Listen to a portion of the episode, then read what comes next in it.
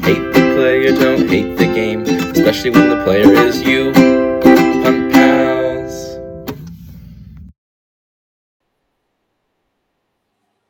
So then he looked me in the eyes and he said, "Do you do you really want to interact with this?" In the distance, I heard Josh. Josh, do you have priority, Josh? And without even thinking, I just said pass. Wow. Did he like? Did he point anywhere? He's like, "Do you really want to interact with this?" Uh, Well, I honestly, I I was just lost in in his eyes. There, there's the the tournament strat to playing against me. If you are handsome or beautiful and you are alive at a table, I will lose to you. Just like like putting the riz on somebody a little bit in the tournament in a in a respectful way, with just like just like just a little bit of eye contact. It's it's not the worst thing to do. It can't hurt. And that is kind of what we're going to explain in this episode, or at least discuss in this episode this week how to make them pun, how we can use table talk, table politics, posturing, even deodorant to win games.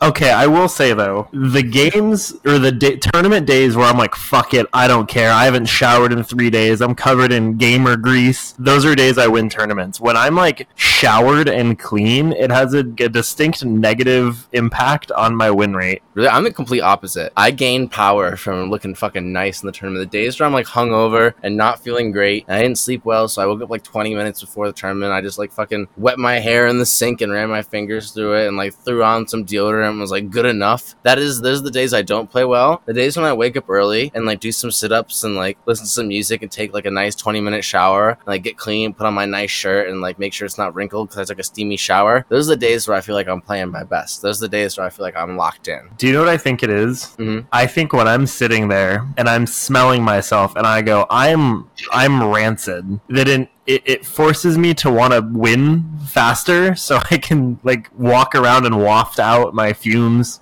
I, I can't relate to that specifically, but I can relate to that energy. When I used to do martial arts tournaments, I wouldn't eat that much that day because I'd get like that weird hungry adrenaline, and then I'd just go ape shit at the tournament, and I'd do really well. And then I'd eat at right after, immediately after, I'd just chow down on some sugary stuff and reward myself, and it was so Pavlovian, and it was honestly so effective.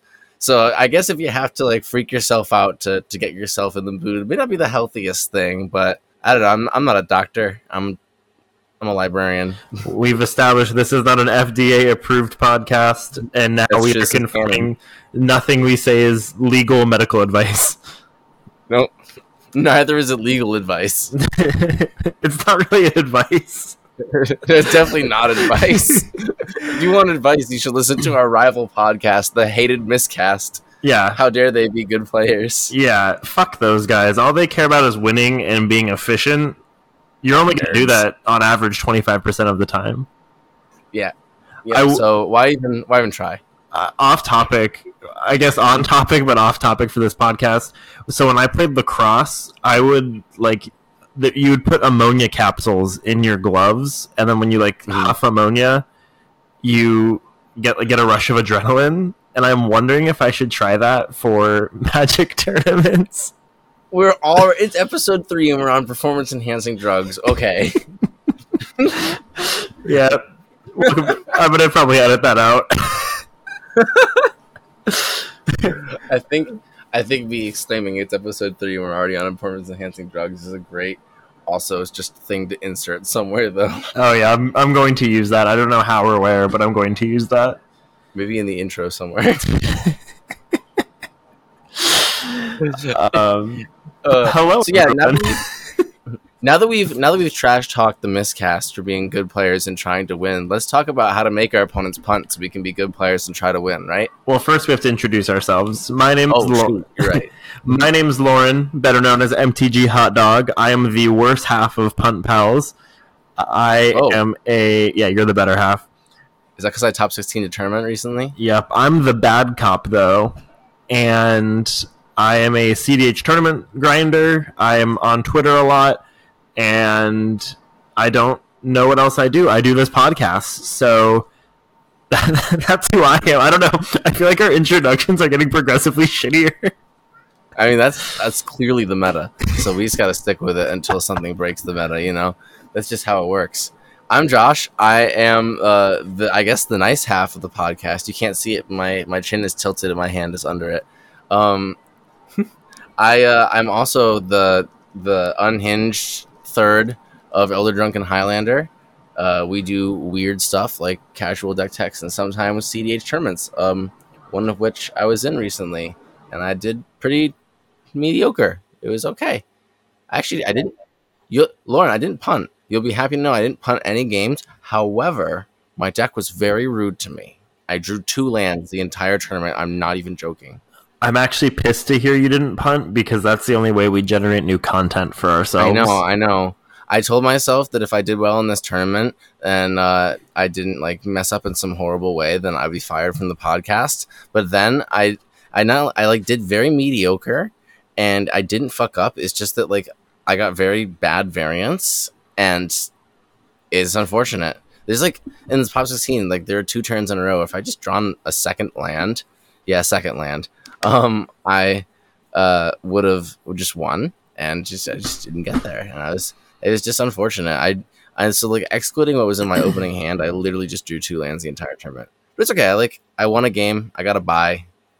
I uh, turned two to Timetwister into Orcish Bowmasters with an Ob Nixilis in the battlefield and immediately died. I also occasionally write Eminence articles and uh, I have a Discord and I ship post on Twitter. So anyway, uh, I have a I have a punt story. I punted during deck building this time, and I wasted like three hours of my life building a deck that is terrible. What I consider a punt. I was looking at Vhal Candlekeep Sage and I was looking at Master Chef because I just had the cards in front of me because I was sorting things. Vhal Candlekeep Sage is a four mana creature, three colorless and a blue. She's a 3 4 with vigilance and she says tap, add X mana to your mana pool, uh, colorless mana, where X is uh, equivalent to her toughness. This mana cannot be spent to cast spells from your hand. So you can use to cast spells from anywhere but your hand and on abilities and such. And Master Chef says it's three mana, two colorless, and a green. Oh, she also has choose a background. Master Chef's the background, and creatures enter the battlefield with a plus one plus one counter on them, with your commander, uh, including your commander. And uh, that's really all it does. It just gives her plus one toughness. The idea of the deck is you can use various things that untap her, like Umbral Mantle. Sorry, sorry, sorry. Was this CEDH? Yes. Yeah, you you can laugh at me. The idea is you can use like Umbral Mantle and Sword of Paruns as a one card combo with your commander to make infinite mana and then win somehow. Built that deck and then I played a game with it and I realized it was terrible and I was like, oh crud. I feel like you took like the worst parts of Kinnan and then you're like, what if I took the the worst parts of Kinnan but mixed it with the good part of Selvala? Yeah, like every other Simic deck I attempt to make, I'm just like, crud, it's just worse Kinnan. Josh, this is bad. This is much worse Kinnan though. This is to be clear, this is a butts deck. One of the outlets was like one of those like things that filters your colorless mana into colored mana of any color because you can spend it on that ability. and then so you have to get a filter and then you have to figure out how to use the mana. look, look, I'm not saying look, the reason it's for the podcast is because it was terrible. So the actual really embarrassing thing about the deck is that there is a better version of this deck that already exists with Noble Heritage and Fall, because that puts two plus one plus one counters, which means you can use Staff of Domination, which also draws you all the cards. So it's like the way to untap her and the outlet, and you also tutor one card, and that already exists. And uh, John from the Gemstone Mine top 16 uh, Oktoberfest with that. And I was like, what if I did that but green and also worse? And I didn't, for some reason, I didn't think that that wouldn't be terrible. Punting during deck building, there's a really great example. So that's my that's my punting story. That's me being terrible. I I don't know if you can top that, Loren, but if you do, that'd be really embarrassing. So I hope for your sake, you yeah. Don't. I think punting in the deck building phase really takes a nuanced skill uh, to even get there. I have a like the opposite issue as far as like punting in the deck building phase. So like in, in addition to CDH, like I play casual. My issue with casual is I'll get the deck and I'm like, okay, inherently just try to break it to the point where it just becomes the closest thing to CEDH, which is like not what every table wants when when you're playing. Like I'll just I, I'll have these casual decks like, oh, like hmm, this is like a six. What if it was like as close to a ten as possible? And then it just becomes pseudo CDH. It's not fun for the table. It doesn't create like a fun like table experience for casual. So I started having to do like very weird, odd, stringent like deck building restrictions the, the my most notable one, I was playing a lot with it in the last couple events when I was playing casual, is I have a Nekusar deck. It is the Nekusar that I bought when the Commander 2013 Precon came out. So I've had this Nekusar for a while. He was my main commander for the longest time. Got it signed at, at some GP back in like 2018, I think it was. And I, I collect a lot of signed Magic cards. But then it got to the point where I wanted to rebuild a casual deck because all I had was CEDH and I had all these signed cards laying around. So I said, what if I did a what if I did a deck where every card except for basic lands is signed? Because then like basic lands are kind of hard to get. So then I had that for a while, and even then it was like too powerful. so to to to weaken it even more, I took the deck. Once it's all going to be said and done, I'm going to have a hundred cards signed by a hundred different artists, no repeating artists, including basic lands signed. At, a, at CommandFest Anaheim, I got a snow-covered mountain sign and an island signed, and I was like, "Holy shit! I have basics now. This is so great." Keeping those deck building restrictions are how I have to like stop myself from punting into like an unfun table experience. Honestly, I can I can relate to that. I put ridiculous restrictions on most of my casual decks. It's very fun. It is very fun to brew those like overtuned casual decks though. The ones that like accidentally win. Oops, that's turn four and I'm winning somehow. Those are fun casual decks to brew. Same way, like I just wasted three hours of my life earlier about the the Vhal, the Master Chef Vhal, uh, but I did actually have fun brewing that. It was fun. I didn't have fun realizing that it wasn't good, but you know, that's just that's just how emotions work. That's just you know meant that I was having I was invested in the fun and I wanted to be good, and I was sad that my fun didn't have a payoff of getting to play a good deck. But you know what? There's definitely a discussion to be had. So maybe maybe you didn't maybe you didn't punt during deck building, Loren. Maybe you just punted in deck evaluation. You just need to tell people that your deck is high power. Okay, so we're we are the pals of making people punt. We ourselves are not punting this week. No, no, no, we're not. We're talking about potentially things that have made us punt in the past that have worked on us, or things that we've used on other people that uh, have uh, worked on them that have made people punt. Because you know what? That's that's part of the game too. Is like kind of like the the long term mental game, of just like wearing down someone's mental energy by being just a little bit of a weasel in your games. And I don't mean that like by being mean, actually. Interestingly enough, I mean that by being like super, super nice. Uh, that's that's actually my first my first tip, believe it or not, is to be super nice to people. You just want to be like super nice. Just like say hi to everyone, like be jovial, compliment people's decks, and compliment like people in general. Like be super super cool and super chill. Make sure you're actually fun to play with and fun to be around because it makes people lower their guard. And also just because it's good rapport for playing and it's good tournament etiquette. Being a little shit, um, so to speak, is not good for anybody. Like it first of all, it wears down your being nice is easier, just in general, um, in my opinion.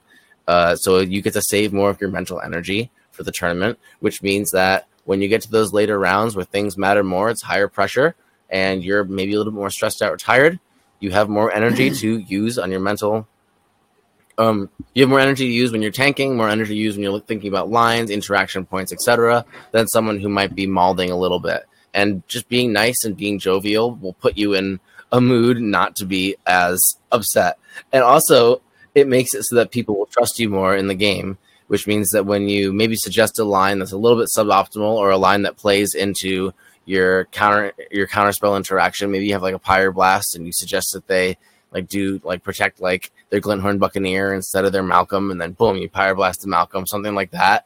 Those are all things that are uh, may or may not have happened to me, and also um, are things that you can do if you're nice to your opponent.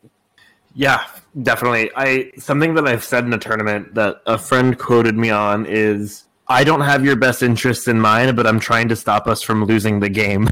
I think just having that understanding of everyone's there to play. You and I have talked about before being the nice, goofy guy. People are, are naturally going to gravitate towards you and are likely going to listen to you. And on the flip side, mm-hmm. though, you have a responsibility to pay attention to your opponents, riz them up, build them up, ask about their day. My, my favorite thing to ask is, especially you know, if you're zero oh and two going into round three or you, you just lost round one going into round two, ask them, be like, hey, like, oh, what happened last round? Oh, you lost? Like, tell me about that. What, what did your loss look like? There's so much info that you can get from from from an opponent asking them, hey, how'd you lose? Because they'll tell you. A lot of players will tell you, like, oh, I kept up this interaction instead of this, or oh, I did a greedy tutor oh, I did X, Y, Z, putting their play patterns, their decision trees on a silver platter, and you can use that information in a game. So if they say, yeah, last game I tutored for three pieces, but I, I just couldn't get there to, to get the combo off, and you're in a game with them and they're tutoring for three pieces again, like you're going to know that they're not going for interaction. You can there's a lot of intangibles like in sports they call like statistics that are not tracked, but something that a player brings to the table is referred to as an intangible. Discerning your opponent's play patterns is a huge intangible that you can bring into a game. By being friendly, asking them things, you can really put yourself in the driver's seat and really get free information. I like to I, honestly the, the way I seem to get the most like positive response to like stuff like that and getting information is when I offer mine first. I'm just like, yeah, last game I cast a turn two timetwister on a mulligan to four, thinking he would dig me out of the hole that I put myself in with my greedy mulligans. And then the Ob Nixilis deck had an Ob- had an Orcish Bowmasters waiting in the wing, and I immediately died to the 21 free cards that he reaped from that mistake that I made. And then I'm like, so what happened to you? And then usually they're way more more inclined to tell you, I'm like, yeah, that puts my play pattern a little bit on display, but like I'm pretty confident that if they give me information as well, then I can I can use that to my advantage more than they can use information that I'm potentially giving them. I'm using that like as a token of good faith almost. And then it's not like even a devious thing because believe it or not, that's how I make most of my friends at tournaments. Is I chat them up before the game and then chat them up after the game, and then we exchange contact info, and then I see them at the next tournament, and then all of a sudden we're friends in that same scenario, if someone asked me, "Hey, how'd your game go?" I'd be like, "Oh yeah, I got bowmastered. It sucked." I don't want them to know I take greedy mulligans. yeah, whatever, dog. If they're if they're gonna use that information against me, then I guess they're better than me. But like, I'm gonna I'm gonna try and outplay my opponents, and so in order to do that, in my eyes, I'd rather be open about everything because I prefer my opponents to be open about everything, and I think that I can still win being open about everything. Great example of this at the tournament last weekend. Someone played a telepathy. I had interaction and hand the counter the telepathy. And I was like, I don't give a shit. Did I have interaction? No, I didn't have interaction, but I was also just like, I, I had a removal for the telepathy, is what it was. And I really did not care. I had an Otawara and I, had a wheel. It's not going to matter because I'm confident that with open information, I can outplay my opponents. And if I can't, then I'm not going to win this tournament anyway. And that's that's how it's got to be. Did the gamble pay off? Oh yeah, yeah. I won that game. It was great. I uh, I talked. Speaking of rizzing your opponents, there was a toxic deluge in another player's hand, and uh, someone else brought it up immediately, and then I lashed onto that and like started talking about that a bunch, even though I had like enough mana to glint horn off the bring to light into my hand, and then I also someone imperial sealed, and I was like, I started mentioning about dashing in the Ragavan that I had, distracting them about that. From that, I was able to like determine like what their like what they had, and like I don't think the imp seal player had anything in his hand, just because I was like talking about dashing Ragavan, and he didn't say like, oh, you can try or something like that. He's just like, I'm gonna do it. I had a Cavern of Souls too, which was really funny. You couldn't count on the Ragavan, but I was joking about um, not using the Cavern of Souls. And like, what if I just play it like a creature spell, like because I want to be more efficient with my mana? Um, it did. He didn't really answer the question, but I I kind of got the sense that he sealed in desperation based on that because his reaction to the Ragavan discussion was pretty visceral. So I actually really loved the telepathy because I was like, well, you know what? This makes things more even, and if I'm actually better than my opponents, or if I'm at least the very least luckier than my opponents, uh, I can definitely use this to outplay them. And if not, then uh, I'm wasting removal basically on, on fear. So that's why I like being open, basically, is because, like, I don't know, if I can't win while being open, I don't deserve it. And I think I can win. I prefer to try and win while being open. I think that falls right in line too with testing boundaries. We we want to see what gets a reaction from our opponents, what and how we say things, and how players react. You can read and assess a lot of the game state, their hand, even without a telepathy in play. Dude, I play every game with telepathy in play. Heck it, whatever. If I can, if I can see my opponent's hand, I'm super down to let them see my hand. I don't care. And I play Tana Malcolm, which is just build a gun dot deck. I don't care if they can see my stinking hand. What are they gonna do about it? If I can see their hand, I'll know what they're gonna do about it. So I'm here for that. We play very differently. I'm I'm very much an aggressive player. I'm super aggressive. I uh, I want as much information that my opponents will give me while giving them nothing in return. I mean, honestly, that's probably the the more intelligent way to do it. But I have this idealistic way of playing. I gave up my ideals a long time ago.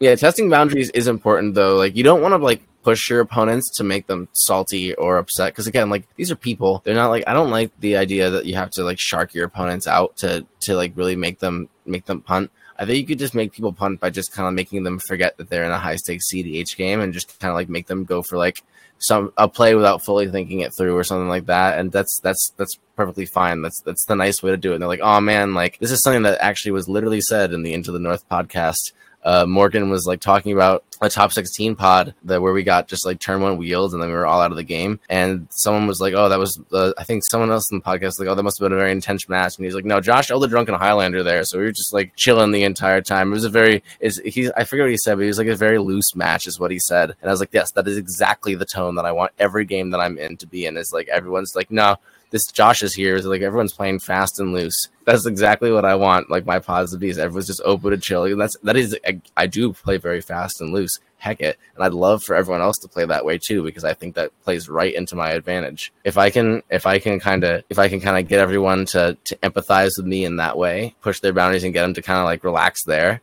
then that's that's really great for me.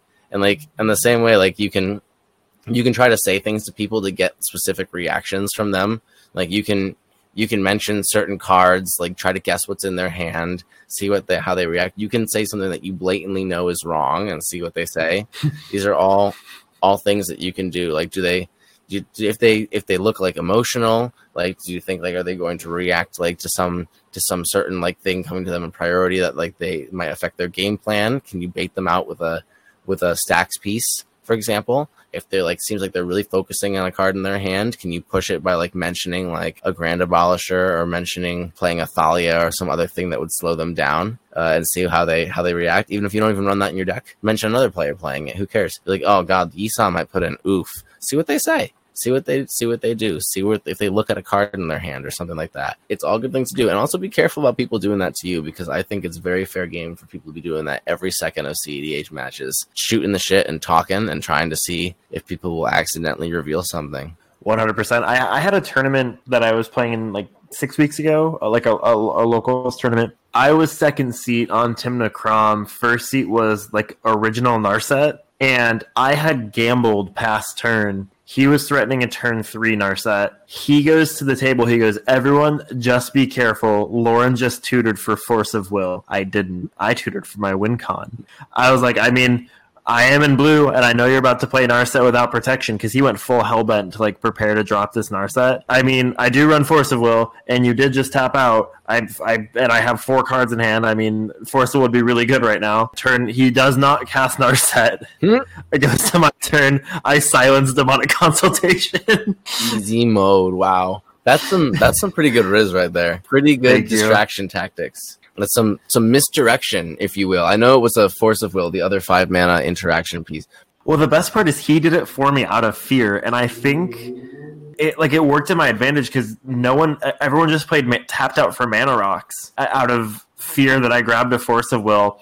I go, guys, if I grab Force of Will and you try to win, you know I have to stop it. And so no one fucking played into this Force of Will that the Narset player said I had that didn't exist. It felt really good. It feel great honestly when you when you have moments like that where you can just opportunistically hop onto someone else's table advice that was an incorrect assessment. This is the that's the best feeling. You're like oh i just get to ride someone else's someone else's politics and like pretend that it's actually true and this is great. They don't even they won't even they won't even see it coming. But like it is good to offer advice to your opponents though and like i don't mean like offer bad advice to them. I think it's actually better to offer real genuine advice and like, actually help them out. Like wouldn't it be better instead of uh instead of counterspelling that pact negation you just counterspell the Bolas the citadel again instead and let so and so pay for the pact? Like that's the kind of advice that you would give to an opponent that's like genuinely helpful and like actually nice and the reason you want to do that is because you, again, you want to have like the nice, chill, casual EDH environment in your EDH tournament pods. Well, if, if you're me at least, I don't want to say you. I want to have the nice, chill, casual EDH environments my tournament pods, so I will help my opponents out as much as possible. I'll even help them make optimal plays for themselves if I don't think it really matters that much. You know, like if there's like a little sequencing thing that I think I can catch them on, like help them. I'll be like, don't you want to do yeah. X and Y? Like, why not? Like, first of all, it's nice. It's great to be nice to people. If it doesn't end up mattering in the game and like they just like it's good, then maybe you make a friend from that. That's cool as fuck. We love that. That's also a great way not to punt. Let's have more practice partners. Fun fact. Um, but a uh, it, it also just helps kind of build rapport in the game and then when you eventually need to like say something that's a little rizzy and say something that might like have some misdirection or have some obfuscation or maybe leave something out that's important or maybe you give some advice but you don't like paint the whole picture of what's going on something that's similar to that it kind of makes it more likely that they might trust you on that because you've been helping them before you've been helping other players and things like that but to that point i don't think you should ever lie personally in a cdh game i think if you do that that creates a reputation for yourself that is not good and I think that'll carry to you in other games, and then your ability to politic in future games will be very detrimented. You don't care about that, that's your thing. But personally, I think like outright lying is never really a, a great thing to do. People will talk about that, and also I think it's just bad manners. Honestly, Here's my controversial take. You ready? Mhm. I think if you are going to lie, I, there's no rules in Magic that precludes one ability to lie. But I think you, I, I think if you're going to actively lie, be ready for the fallout and the consequences of being a disingenuous person. Because when the game ends, people are still going to look at you like a as a, as a liar, someone who's not truthful. that's a really good point. Honestly, Did- that's not even something I considered, but that's that's a very very good point. If you, I mean, if you're cool with that, like let's say you're playing for I don't know, for example, a, a Timetwister or a Black Lotus, and like you're just like fuck it, I got my bag, I'm out. I don't care if they think that about me. Then hey, that's cool, man. That's on that's on you, and honestly, power to you. If you are more invested in your your future standing in the eyes of the people who witness this or may hear about it, and so on and so forth, it might be better not to do that, especially if you want to keep raising them up in the future, right? You want to keep you like there is a there is a, a third meta, right? There's the there's the CDH meta, there's the tournament meta, and then there's the there's the building rapport with your opponent's meta. And so on one hand, there's that person who remembers that one time that you reverse Thoracled him and will never ever let you do that again and is always going to counter your demonic consultations or tainted pact, even if you swear to God it's for interaction to help you stop lo- stop the other player from winning. They'll be like, no, that one time you got me, never again. I'm never letting it happen. That's the opposite of what this is. But if you're nice to people over a long period of time, people will remember that too, and they'll be more trusting of you for other things. And they also might overlook it when like your advice might backfire, and you can be like, oh no, like I gave you some bad advice, it didn't work out that way. Sorry.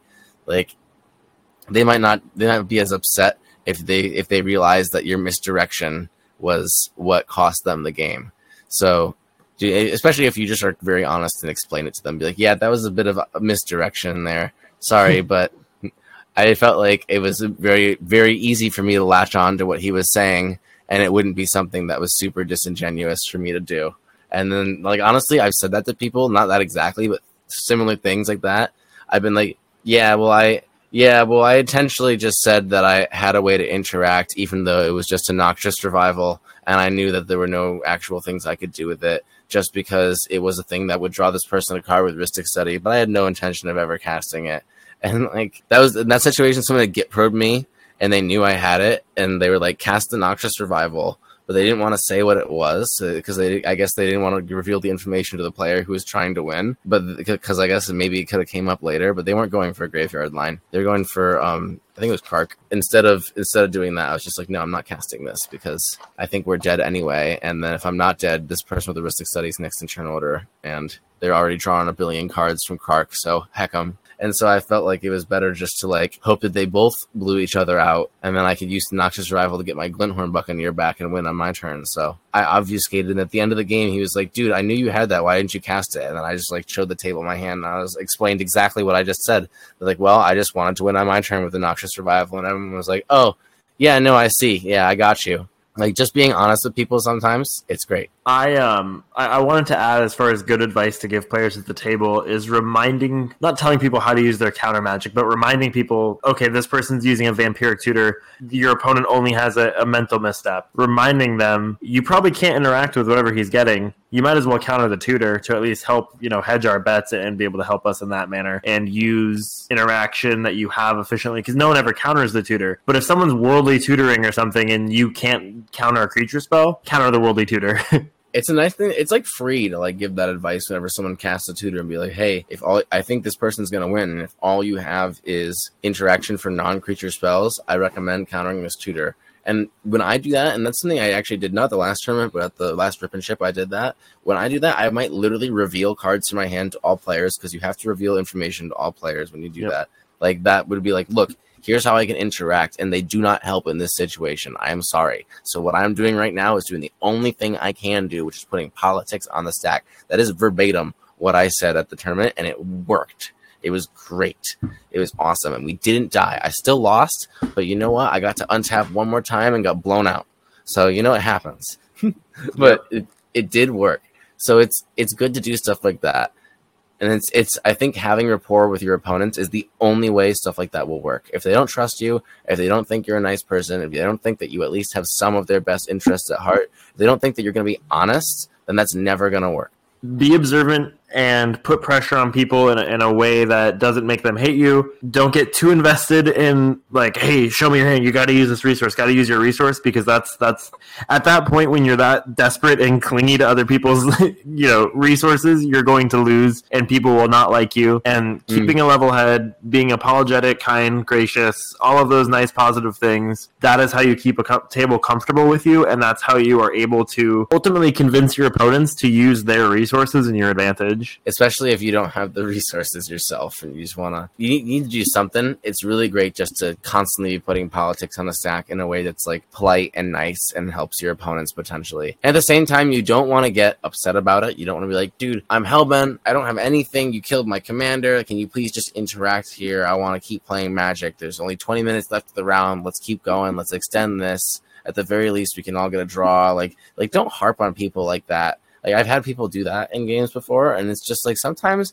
and this is is something that I've literally thought about somebody in the game just because they're being this sour. This is in a tournament. I've literally been like, well, I am no longer able to win. All of my stuff is completely locked out by what's going on. But at all costs, I will not let this player win either because they are upsetting just to be around. And that's something that I've literally thought before. I didn't end up having to do anything because the stax player got them too. Haha. but uh it was it was something I was prepared to do because I was just that salty at this person for being such a sourpuss to everybody in the pod. And sourpuss is a very nice way of putting it. I almost called the judge. I was so just like tilted from them just being so goddamn rude. And at that point, like another player had locked both of us out, and they weren't. They were just like being just generally obnoxious to everybody from the start, like from the beginning of the game. And it is just very frustrating. Just not not even the stax. I, the stax player was living their best life. They were vibing. This other person was just like, "Arr." so don't do that.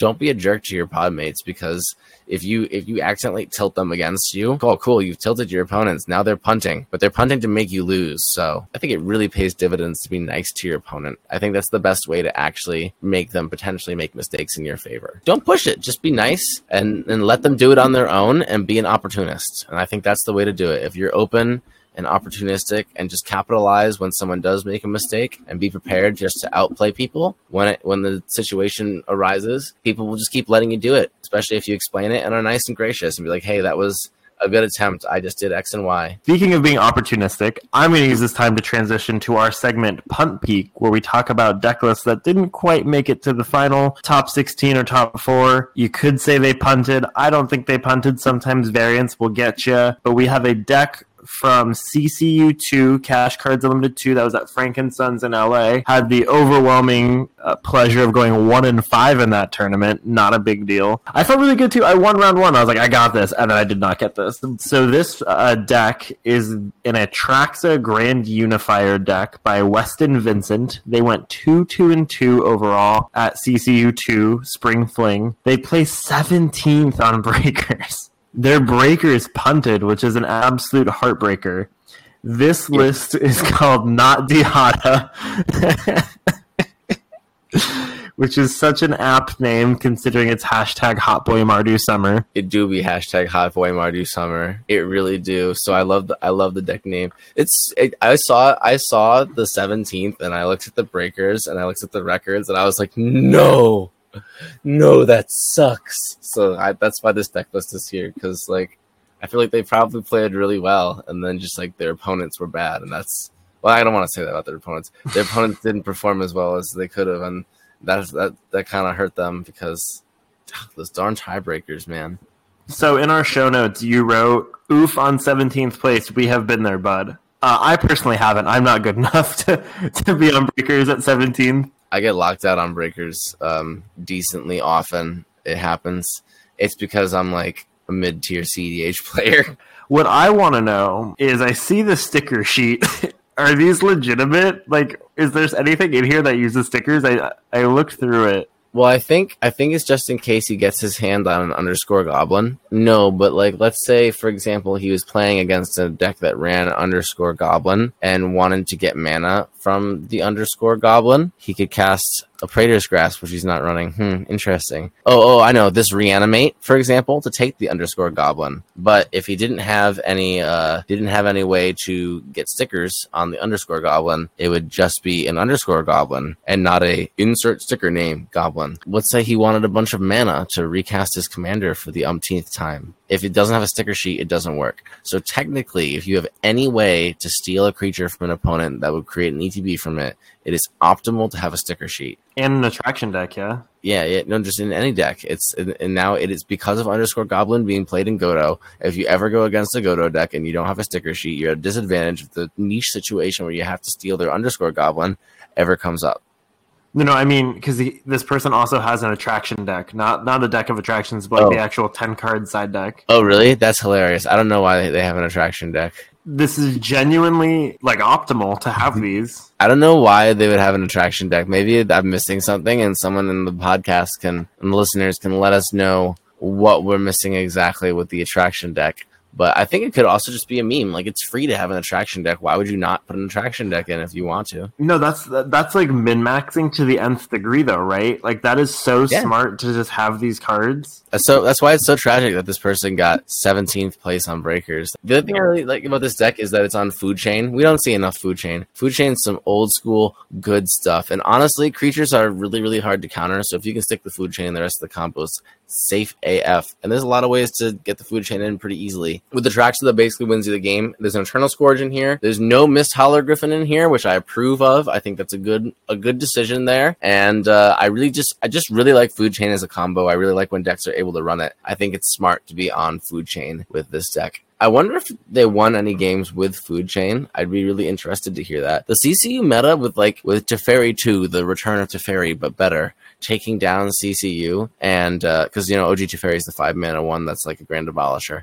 With that, with that like 2018 era CDH deck taking down the tournament, it's really really exciting to see a deck running a 2018 era CDH classic banger win con like food chain. So I don't know, like the CCU meta seems hype. If they do another one, I might like try to get down there just to just to spectate, even because these decks are sick. Yeah, I I honestly I might be sticker sheet pilled because I'm like, do I just I run Praetor's Grasp in Dihada? Do I run it for the just in case? You run a Phantasmal Image, get your sticker sheet, baby. I'm asking Zane because the description literally just said, "Sorry, Zane." Oh, there he is. Hello, What's up, Zane? Yeah.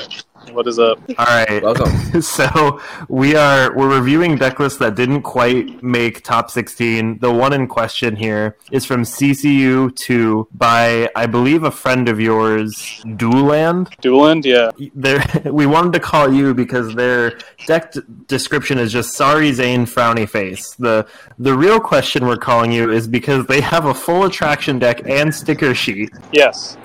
Why? yeah why Uh, so you can use your attraction deck and sticker sheet to burn about three minutes of time on uh, against stax decks, and you don't need to pull it out against turbo decks. So depends on where you think you want the game to go. It's a free three minutes off the clock. what, what card uses it Uh, it doesn't matter. You just, you just reveal it and shuffle it and talk about it. If you it, you can you're able to run it if you like can p grasp a mind goblin or something. It doesn't matter. Like that's why it's what allows you to run it. So just a heads up. Dude, okay, so then our point right now is is the new meta to fully min max, is it to add sticker sheets and attraction decks to every deck? It's not the new meta. It's something you can do. I don't think it's really going to give you an edge. Perfect. If you didn't think about running a sticker and attraction deck, you're not off to a good start here on the creativity department. well, this is perfect because the the theme of this episode is how to make your opponent's punt games in your favor. So I think this is a great great point.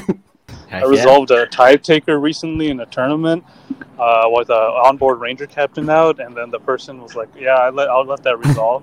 Later, I put a breach on the stack, and they couldn't crack the ranger captain because my card was in Japanese, so they didn't know what tide taker did. Whoa, I keep all my cards. that's a classic way to make a language. punt. Yeah, all my cards are foreign language because, like, I'm a CEDH player. I don't know how to read anyways, and then my opponents won't be able to pick up my cards and just figure out what they do. They'll have to call for Oracle text and like miss something about what your card does. I highly recommend it. Perfect. All right. Well, That's very dirty. the the build up to you calling in was us being like really chaotic. Like, oh, this says sorry, Zane. Shit, we gotta call Zane. So thank you for indulging this this chaos. That was, I, and then imparting that that fucking wisdom. That's basically exactly what we've been talking about this entire podcast. That was perfect. We've literally just been on like how to dirty trick your opponent, like CDH pocket sand the whole time. Make sure you, uh, I don't know, insert a clip that you called me while I was driving. So Perfect. I'll add that in. It really is for just the Praetor's grasp and to to to trick your opponents. I feel so smart right now. I love that you can just DM Zane. He's like, "Yeah, let me get on and uh, stop driving to give you a call." That's crazy. We it's, we haven't even released an episode yet. This is being recorded two days before episode one goes live, and we already have clout. Let's go. So there you go. You just you just show them your attraction deck and waste three minutes. I guess honestly, that's pretty valid. We love that. On the same token, when your opponent does that, you can be like, "Hey, stop stop wasting time with your attraction deck. We all know that's not going to become relevant. Let's get to it." But it could, Josh. It could. Yeah, well, that's on you to outplay them. If you don't, then they're not playing you. Well, that was our that was our peak pals at Not Dihada by Duuland, uh, who got seventeenth place. After Two, two, and optimizing two. so perfectly. Yeah, perfect min max. I'm gonna start doing this in all of my decks. Um, that that's my main takeaway is anything that gives me, even if it's a one percent edge, still an edge, baby. Makes sense. Makes sense. Yeah, I, I, I don't know. Maybe not having the attraction deck gives you an edge. When someone pulls out their attraction deck, you can be like, I, I understand that, gives you like a little bit of an edge, but I'm not bothering with that. We all know what it does, and then like tell them to put it away. I don't know. I think with the new meta, with you know, I sit down at a table. I'm on Tim Necrom. Someone's on Dihada. Person next to him's on Bill the Pony. Then the next person's at Tetzimoc, and all four of us are putting out our attraction decks and our sticker sheets. I think that's peak and optimal CEDH. Dude, we're not supposed to spill the Bill the pony tech. That stuff is the new the new meta for Dihada. The two food tokens, the the food tokens. No, you don't have to. It's this will come out like weeks later. The food tokens are OP. That's all I'm saying. The food. Are you telling crack. me my one four can block as if it's a four four if I eat a food? dude? I'm telling you. I'm telling you that you can sacrifice the food tokens to do things.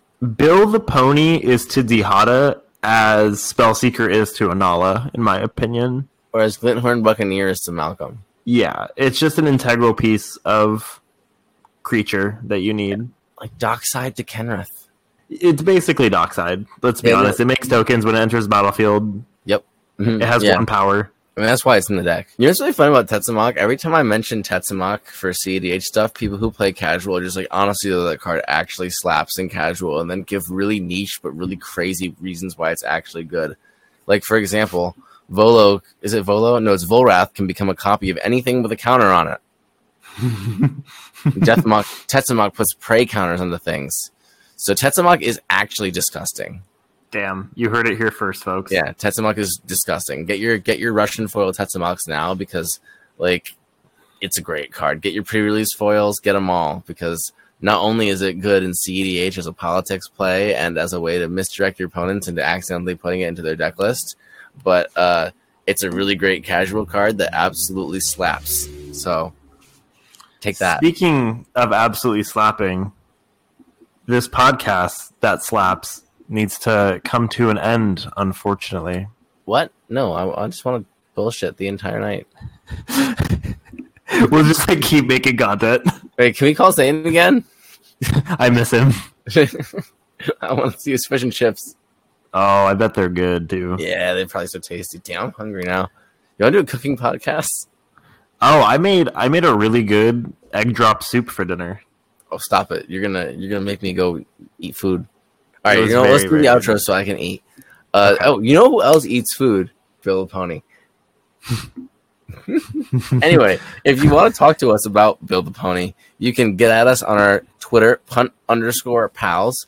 And uh, if you like this episode, you can share it with your friends at the places where podcasts hang out, like YouTube and Spotify. Yes, if you are a pal who wants to punt with us, please go on Twitter at punt underscore pals. If you like us as individuals and as separate pals, I'm Loren at MTG underscore hot dog. I am on Twitter. Hopefully, I'll be a guest at MTG Vegas. Uh, I, I will hopefully be at the cookout. This might be releasing after the cookout. I will be at the Fishbowl 2 in San Diego, which is a CDH event in conjunction with with Power. I will be at Surfside Showdown in San Diego, uh, which is an Eminence event. I am on streams as a guest, and I'm also on a bunch of random stuff on YouTube. So if you look up, I have a curated playlist on YouTube of the MTG Hot Dog Collection. It's it's like the Criterion Collection, but worse. So if you think I'm funny, you think we're funny, please check us out. Heck yeah. Yeah, I'm on Twitter as at Drunken Elder for the Elder Drunken Highlander stuff. I put out weird YouTube videos about casual decks mostly and sometimes CDH vlogs. I also occasionally write articles for Eminence and uh, I go to a lot of events. If you're at Kineticon this summer, come come find us. We have two panels. We're going to be talking about CDH and also casual. We have one for each. So there's something for everyone. And, And uh, you, you, sorry. oh, go ahead. I was going to say you'll, you'll be doing those with the Howling Salt Mine uh, podcast, who, who are good friends of ours. Right? Yes, and also the Commander Coffee podcast. Hell yeah! Shout out, So- shout out to Howling Salt Mine and Commander Coffee. Yeah, we we do love our friends at, in those podcasts. And if you want to be friends of our podcasts, you can uh, share this and get at us on the socials that we just told you about, and let us know how you feel. Perfect. So now, now here's the part where we have another conundrum. How do we end this podcast? We have so many outtakes. I think we should just